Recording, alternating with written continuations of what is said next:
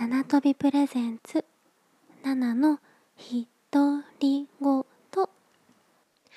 皆さんこんにちは八木奈々です。七飛びポッドキャスト版の配信がスタートしました。イエーイ。さあ今回がですねポッドキャスト私の第3回目の放送になります。もちろんみんな見てくれてますよね。見てくれてますか？どうですか？奈々ちゃん評判。高橋さんどうでした？僕ですか？ねえねで でもあのすごいよくいろんな番組やってるんですけど、はいはい。奈々ちゃんのポッドキャストよく聞かれてます、本当ですか、はい、安心してください。みんなすごい。結構語りましたもんね。いろんなお話を1回目と2回目でもさせていただいてて裏話なんかも話してるのでとまだの方は聞いてほしいですね。はい。はい。実はですねはい。お便りが来てまして、ね。ちょっと一個紹介嬉しいおします便りも。はい、はい、えーラジオネーム高信さん、のえー、奈々ちゃん高橋さんお疲れ様でした。お疲れ様えーです早速聞きました。このラジオはどの程度で配信されるか分かりませんが毎回楽しみにしています。リクエストですが新宿一丁目あたりのお店,、ま、お店回ってはいかがでしょうか？お鍋さんとは触れたことがないと思いますのでということ。でないです。新宿一丁目？二丁目じゃないの？二丁目じゃないの？一丁目？らしいですね。一丁目って何があるんだろう？なんか二丁目ってよくね。ゲイバーみたいな、はい。えそうですよね、はい。よく行ってみたいす。で。すはい。え行きたい。ダメちょっとアダルティすぎる？七飛びにしては。あでも全然いいんじゃないですか？本当？はい、えお酒も好き行きたいです。ですしねなあちゃん行きたい。罵られに行きたいですね。ゲイの人に。なんか女性に厳しいイメージがあるので。誰をイメージして今言ってます？だ いやわかんないですけど。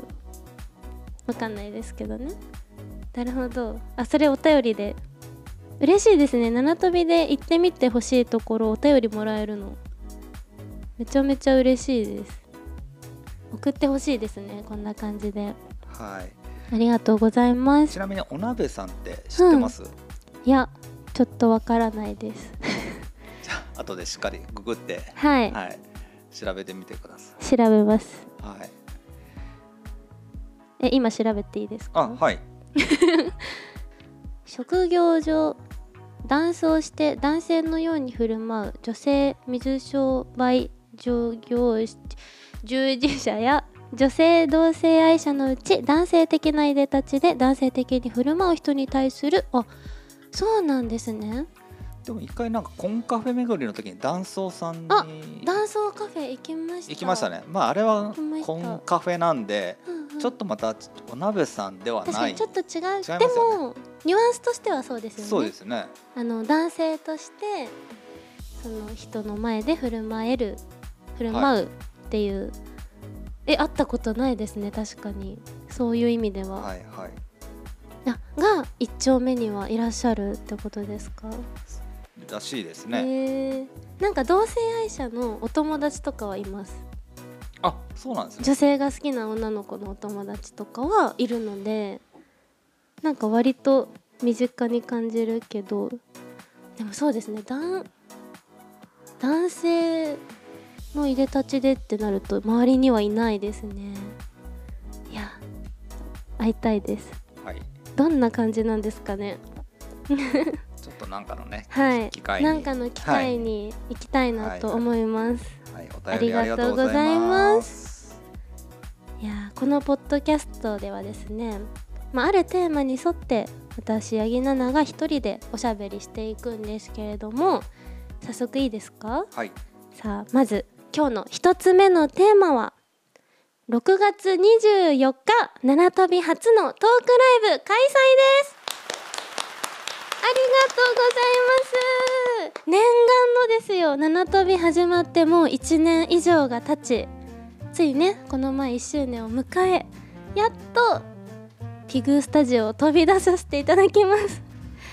なんとゲストにですね古川ほのかちゃんをお呼びさせていただいてほのかちゃんとは4月の上旬に読売ランドでイルミネーションデートをしてきちゃったんですけれどもその様子をね皆さんと一緒に見たりもういっぱいお話ししてトークしたりなんか対決をしたりとかもうすごい盛りだくさんなほのかちゃんのファンももちろんヤギナナファンの皆様も楽しんでいただける結構豪華なね飲んで食べて話してみたいなイベントなのでそんなに多分開催できる回数も多くないので皆さんぜひ来てほしいなって思うんですけれども。まずイルミネーションデート、あのそうですね、イルミネーションデートどうでした？イルミネーションデートはいやもう本当に想像の本当に想像の何十倍も素敵でもう涙あり笑いありのロケでしたね。実はねさっきちょはいっと、あのそうなん VTR を見ながらナレーション撮りをしてたんですよね。そうなんですよね。そのイベントでね放送されるような。あらあら奈々ちゃん泣いちゃってとかねいろいろ言っちょっと言わないでくださいよ。でもねそう。あらあらななちゃん今日はイルミネーションデートしに来たんじゃないの？みたいなことを言ってましたね。そうですね。はい。って言いたくなるようなね2人の様子だったのかなと思うんですけれども。どうでした？あの、はい。VTR 見てちょろっと。いやでもあの当日もすごい楽しかったんですけどあの改めて映像を見たら本当に楽しそうでそのあれ以降もね実はほのかちゃんと別のお仕事でご一緒したりとかも何度かしてるんですけどやっぱ一気にあの日で距離が縮まった気が私はすごいしていてですね。あれ以降会うのがなんかもっと楽しみになっていて。だから本当に次も実はねこのイベントの前にも1回会うんですけど 結構頻繁に会えてるので多分このイベントの時にはこの映像よりももっとこう仲良くなった私とほのかちゃんで会えるんじゃないかなと思ってます。確かにあの日、はい。なんか初めてこんなに話したって言ってましたね。そうなんか月ともぐらっていう別のお仕事で一緒にはなってたんですけどやっぱお仕事なのであんまりこう2人で普通にお話しすることがなかったんですね。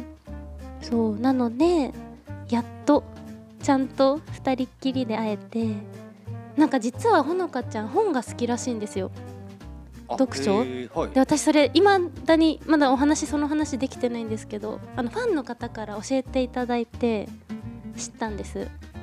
私も本本当に大好きなんでその話ちょっと次会った時したいなって結構思っててどんな本読むんだろうとかちょっとじゃあトークテーマに入れときますね。嬉しい。結構気になります。なんか何系か本当全く知らないのではい話したいです。すごい好きらしいです愛。恋愛かな？え意外となんか SF のあミステリーーとかも読みそうな。頭良さそうだから。確かになんかブログをやってなんかブログとかなんか面白かし面白くというか、うんうんうん。なんかね文才もありそうですよね書いて。そうですね。ほのかちゃんはちょっとユニークですよね。すごい面白い。いろんな才能を持ってそうな女の子なので楽しみです そしてね、あのーロフトさんなんで、はい。奈々ちゃんのおさ大好きなねおあ酒も飲みながらとちょっいうことで。と そんな大好きで売ってはないんですけどはい、でもまあ大好きです。皆さん酔わせに来てください。え大丈夫なんですか？お持ち帰りはマネージャーにお持ち帰りしてもらうんで。マネージャーさんに事前予約しとくんで。いやでも本当に楽しみたいですね。そんなはい飲みすぎず適度な感じで。大人の飲み会をしましょう。なんか好きなお酒って何なんですか？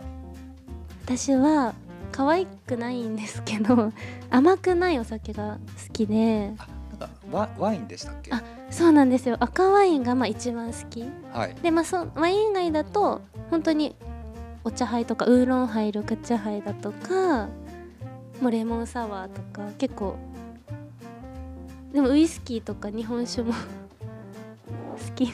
ああはいはいはい。あんま可愛くないです。カクテルが得意じゃないですね。あ甘いのが。のが結構なんか飽きちゃうというかあんまり飲めないえですよね。ワインがいいですね。ワインかお茶杯か焼酎焼酎。うん。そうですね。え結構家でも飲むんですか？はい。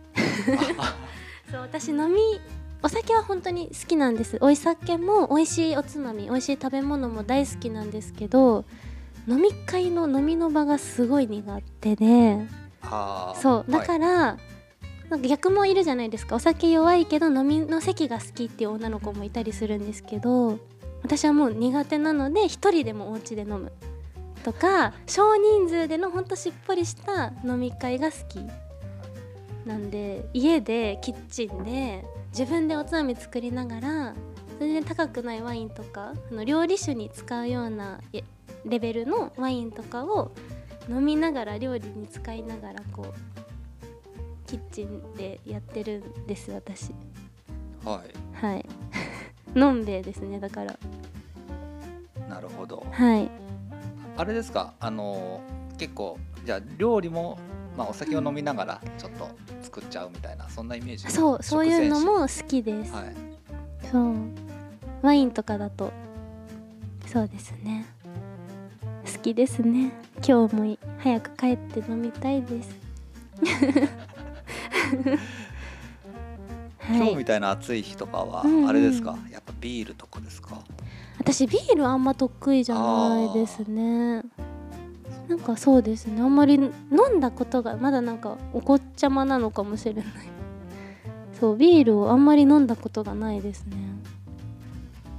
うんはい。ちょっとじゃあそのねあのーお酒も楽しみに。はい、はい。えどんなお酒があるんだろう、結構いろいろあると思います、えーでも可愛いのもね飲みたいよね。最初は可愛いこぶってカシスオレンジとか頼んじゃおうかな。なんで なんでそんな苦い顔するんですか？いやまあ好きなの飲みます。はい。なので、はい、多分今年こうね年に1回とかそのぐらいのペースの開催になると思うので、うん。ぜひねこの機会にぜひぜひ。あのいつもねピグスタジオがね定員うん。20名でリアルね、やってるところを。いつもねすぐ皆さん購入してくださって取れなかったよとか結構聞くんですけどね。今回ロフトの会場はものすごい広いみたいで。はい、ですよね。ね。広くて。一応キャパが130うわあ130も入るんですか？あります。130は埋まらないです。いやでもってことはもしご予定が空いてればほとんどの確率で皆さん来れるそうです。って感じですよね、はい。おそらく。それ嬉しいですね。お時間さえ大丈夫であれば。はい。うん。ぜひぜひ。ぜひ。ね6月3日からでしたっけね発見が。そうですね。そう。はい。なのでぜひ皆さんゲットしてほのかちゃんと私のレアなね貴重なトークを拝みに来てください。で そのはい。はい、その日に、えーと新しいブルーレイ七飛びの新しいブルーレイも発売、あ。で、えーほのかちゃんのね回もイルミネーションデートの回もありますしあと美穂奈々ちゃんとのねえっ、と、うん。いった謎解きリアル脱出ゲーム、そう。はい、楽しかったあれも。見事なね。はいありますし、はい。はい、あと奈々ちゃんのね、うんマジックショああれも入ってる。ー入ってます。私のマジックどうでしたか？あそう。とあれですね食べ歩きですね。あ築地の。築地の、うんうんはいうん。うん一応その4話が入ってますので、はい。はい。お願いいたします。はいお願いします。続いてのテーマは本日のロケの話です。イエイ。実はですねこのポッドキャストを撮っている直前までですね実はあるロケに行ってましてなんと初めての釣り体験に行ってきました。念願の多分聞いてた人もいると思うんですけれども本当に念願の念願の釣りロケでした。とね千葉県君津市にありますフィッシュランド丸宮さんっていうところにお邪魔したんですけれども屋内でこう釣り堀があってね釣りを楽しめるんですけれどもいろんな大きさのお魚がいたりとか種類のお魚がいてもう見るだけでワクワクするような空間だったんですけどどうだったと思いますか？もうどうだったと思いますか？言っちゃっていいですか？はい大丈夫ですよ。なんとヤギナナ初釣りで4匹釣れました。4匹ですよ4匹。しかも4匹のうち2匹は大物です。そうでしたね。超超大物ですよね。はい。もうこんなもう何センチだろう。あれ50センチ以上ありましたね。くらいある50はいはい。なすごくないですか？なんかもうでも結構粘ったんですよね。頑張って結構取ったんですよ。その簡単にはやっぱいかずその餌をね食べられちゃったりもう上手に投げれなかったり引っかかっちゃったり結構苦戦してやっとって感じでしたね。頑張った。どうでした？実際初めて釣りをやってみて スポーツでした。ああ、はい。なんか汗すごいかいてます。汗すごいかいたしなんか動きは少ないじゃないですか。やっぱ竿を投げてまあ待って引き上げての繰り返しなのでその動きは少ないはずなのにもうすっごいやっぱ集中もするしなんか熱いんですよね。なんかもうスポーツだなってなんか本当に一スポーツ終えた後みたいな終わった後はグダンってしちゃって。まあでもね竿の扱いは私は得意なはずなのでね。2本の竿を扱ってきましたよ今日も。どうでした？竿さばきは。カレーでした。華麗でしたよね。はい。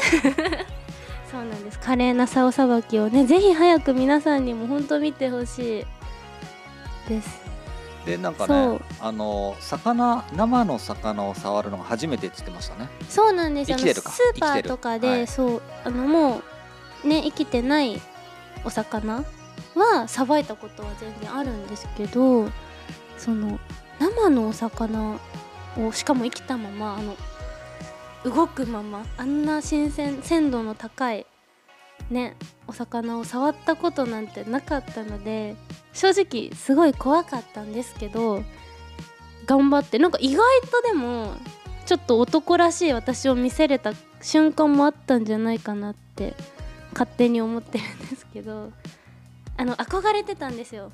お魚をこう肘から抱えて両手でこううやってブブブってなってる。マグロ。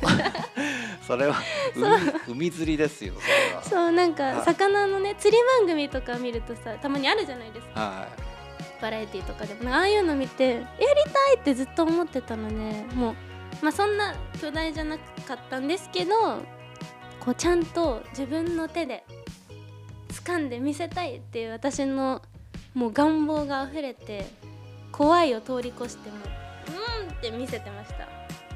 早くその写真も私も見たいですね。結構大きいの伝わると思います。もう両手で持っても全然はみ出るので。皆さん楽しみにしててください。いどうですかハマっちゃいそう？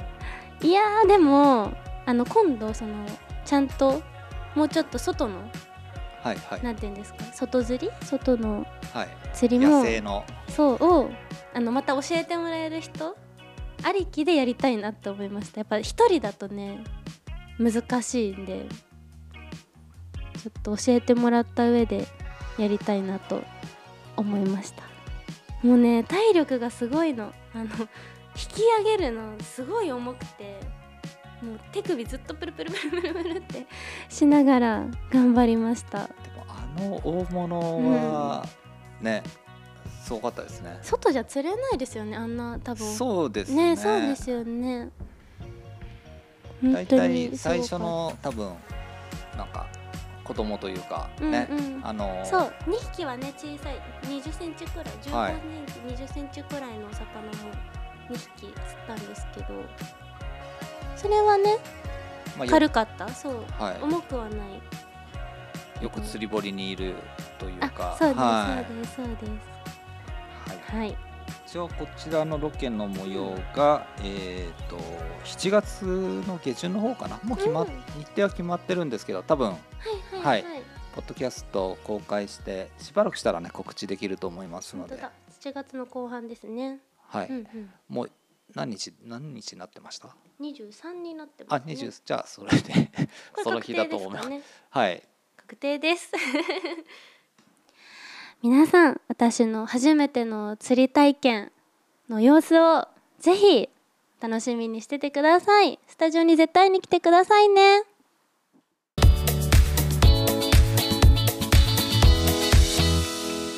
七飛び。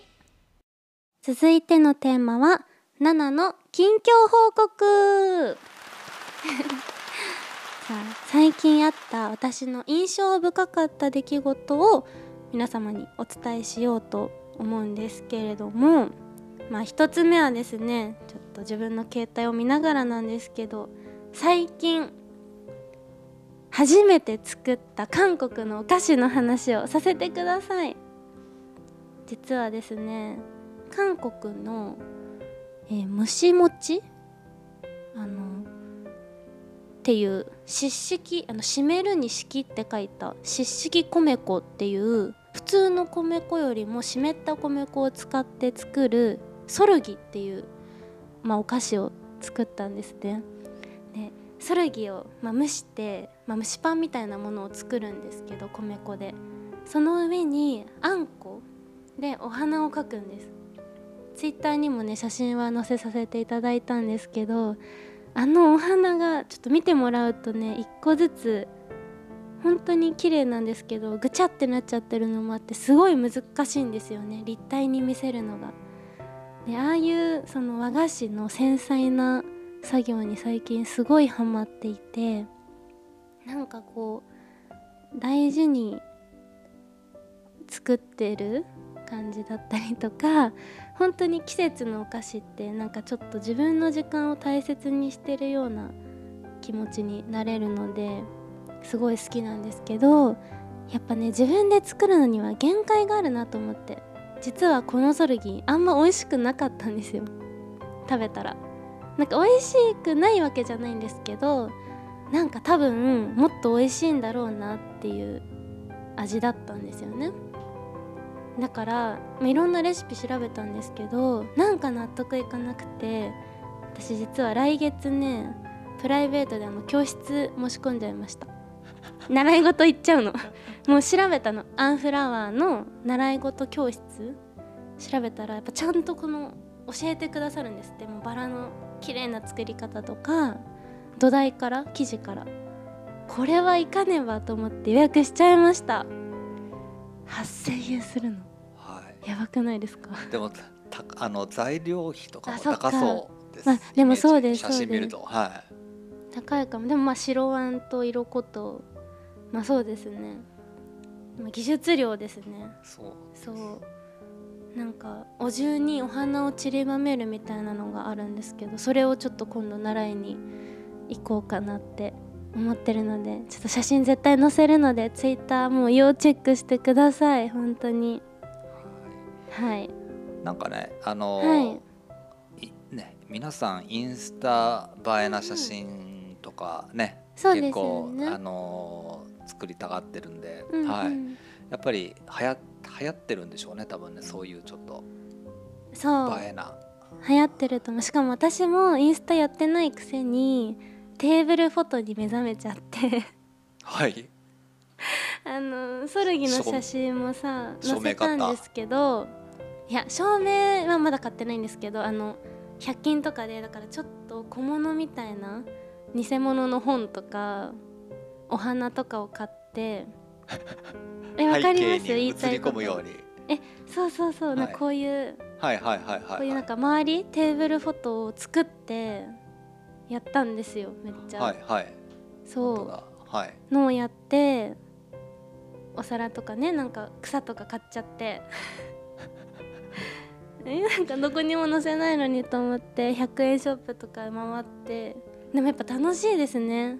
写真が一気に映えるというかなんか家での趣味が増えすぎてよりインドアになりそうですね。でもうん奈々ちゃんそういうの好きそうですね。なんかあのなんかファンの方からうんうん。もらうプレゼント毎回取ってるじゃないですか。はい。なんかあれもすっごいこだわりを持って。全部がちゃんと見えるように撮りたいしそう。はい、なんか置き方とか。そうすごいこだわってる。なんかね熊さん置いたりとか。えそうあれ可愛いから。あのもう七飛びの時は絶対クマさん置きたいなって思ってるので。はい。はいそうなんですよ。結構好きですね。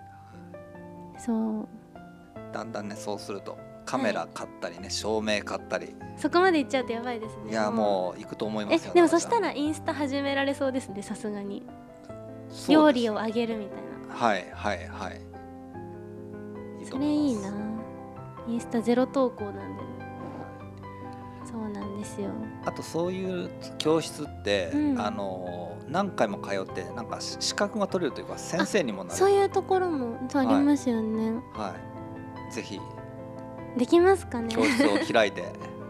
引退理由お菓子教室やばいですね。いやみんな習いに来てもらわないと。確かにやりたいな素敵。なんか小さなカフェとかをやるのちょっと憧れあますずっと言ってますよね。そうなんかもう老夫婦とかそのお金をそこで稼ぐとかじゃないなんだろう本当に趣味の延長みたいなコーヒー屋さんみたいなのをやりたいですねいいな。地元地域密着型のカフェ。大好きなんでやりたい。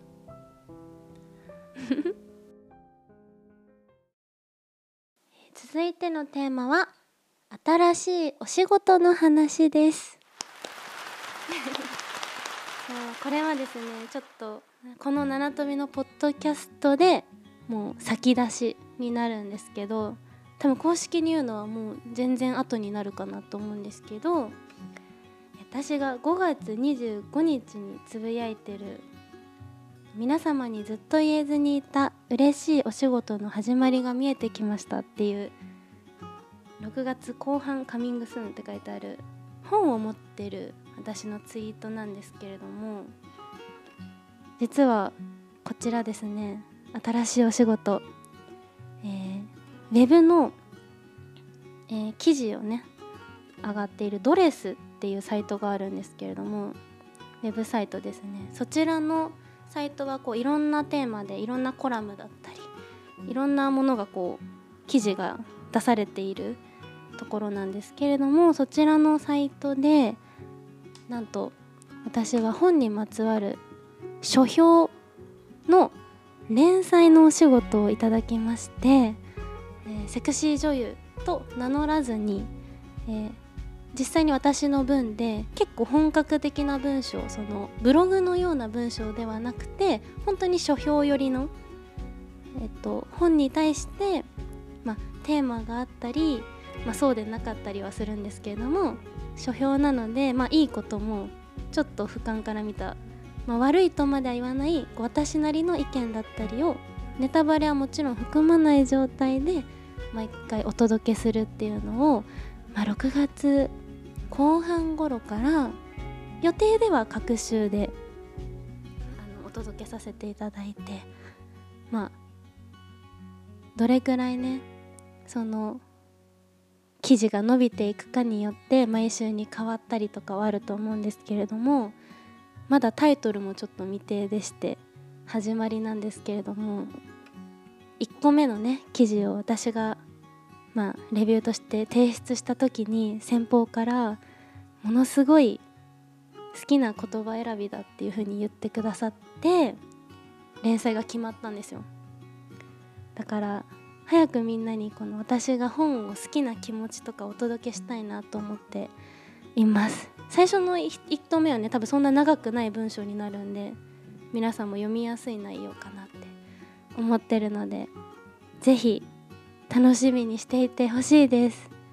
もうどうしても言いたかったのでポッドキャストで言っちゃいました。皆さん楽しみにしててください。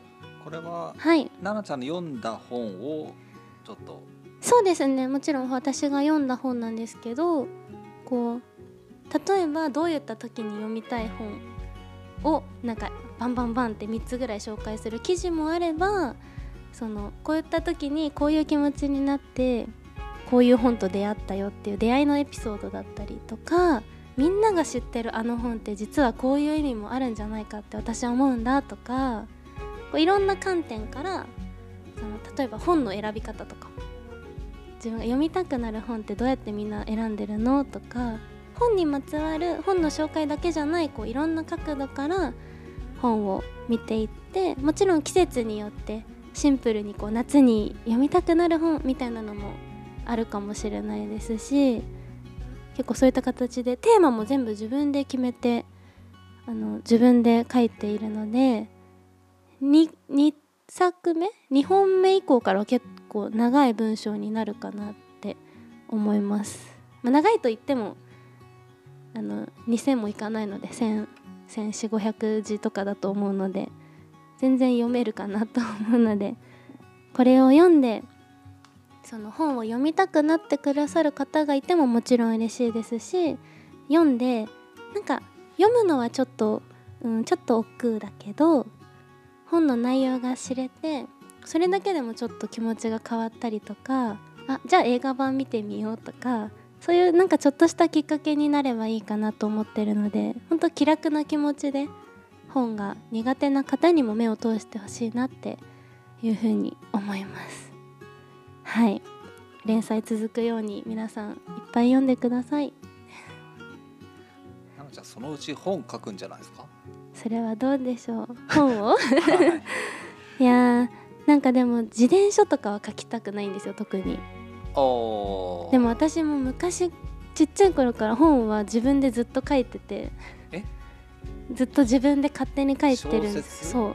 あ。小説。絵本も書いたことあるし小学生の頃とかから小説を自分で書くのとかすごい好きで結構超大作書いてるんですよ私。はい。なんか旅旅人の話？いや全然恋愛じゃないんですけど旅人が主人公の話で、はい。い、ろんな星に行くんですよ。なんとかの星なんとかの星っていうはい。旅人なので、はいはいはい。バイクと一緒に旅してるんですけど、バイクはい。そう古いバイクと男の子はい。が旅人でそのいろんな星に行くんですけどその星ごとに特性があるんですよ。はいはい。なんか嘘つきの国とかなんかそういう名前があってそこのルールがあるんですそこでは正しいとされてるルールがあってはい。でどんなに住み心地のいい国でもちょっと住みづらい嫌な場所でも一泊で次の日には帰るっていうルールが自分の中で決まってて旅人は。っていう感じでいろんな国に星を行く物語をずっと小中書いてて。そう。まだ完結してない。いやもうね高校生ぐらいから書かなくなっちゃったんですけど。あでもまだあってその書いてた理由もあれなんですよね。本を書くのが好きってよりかはなんかその意地悪なお友達がいたりとか 納得できないことがあったりとかそういう感情をなんか星に私ばらまいててなんかストレス発散感情のははけ口みたいな書き方をしてたんですよ。はいはい。そう。この国はこういう国なんだでもいいとこもあるしまあでもこれは嫌だなとかちょっと物語を主人公たちとやるやって次の国に行くっていう気持ちを切り替えるみたいな方法でやってたので本当に130話ぐらいあるんですよ。で本当にやばい子でした。やばい女の子でした。ー頭の中が。もう連載してほしいですね。まあでもそうですね。何かのかけでね絵本とか書きたいですよね。本と確かうん、やっぱアダルトなお仕事をしてるとまあもう正反対じゃないですか。こうキッズ向けの子供向けの絵本っていうコンテンツって。ああはいそう。はいはい。なんかそこがもし私みたいな人間が叶えることができたらすごいことだなとは思うので。確かにそう。しかも絵本も私大好きでめちゃめちゃ詳しいんですよ。絵本ほんと好きで絵本も書いたことありますし考えたこと？そうあるので。まあでもお仕事にするにはレベルが足りなすぎるけれどお仕事じゃなくてねこういうところで紹介するような形ではいつかしてみたいなと 思います。はい。ですかね。はい。はい、OK です。って感じでござい。ます、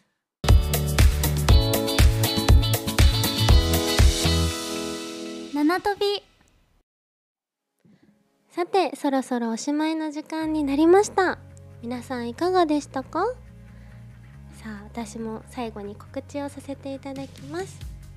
えー、と6月はですね来週11日の日曜日に船プレえー船田さんのイベントを初めて京都で行います。リニューアルした店舗さんということでイベントもまだそんなに開催されてないみたいなのでちょっとどんな店舗さんか気になるんですけど初京都ぜひ一緒に過ごしてください。そして翌週ですね6月18日は私の4つ目のイメージビデオですね。ファインピクチャーズさんのイベントが開催されます、えー珍しく水着のイベントとなってますので皆さん緩めのパンツでお越しください。きついとねきついと苦しくなっちゃうから緩めのパンツでお願いします。なるほどね。そしてそしてそしてなんと6月24日七飛びの初ロフトイベント。これはもう人数もねさっき聞いて130名入るような最大入る。まあ規模感の会場ですのでもう来たいと思った方多分必ず来れちゃうのでチケットぜひ取ってこの日に備えてください。古川ほのかちゃんとトークをしたり対決をしたり結構盛り上がるイベントになると思います。よろしくお願いします七飛びはい。があのまだ来たことないうん、方うん。そうですね。ねぜひ来てほしいいです。つも行きたいけどなかなかってね言ってくださる方やもしねこの日都合つく方はぜひ来てほしいです。普段の七飛びとはまた違う雰囲気ではあるんですけれどももちろん映像もね見れますのでイルミネーションデートの。はい楽しみにしてください、えー以上八木奈々がお送りしてきました。次回の配信もお楽しみに。バイバイ。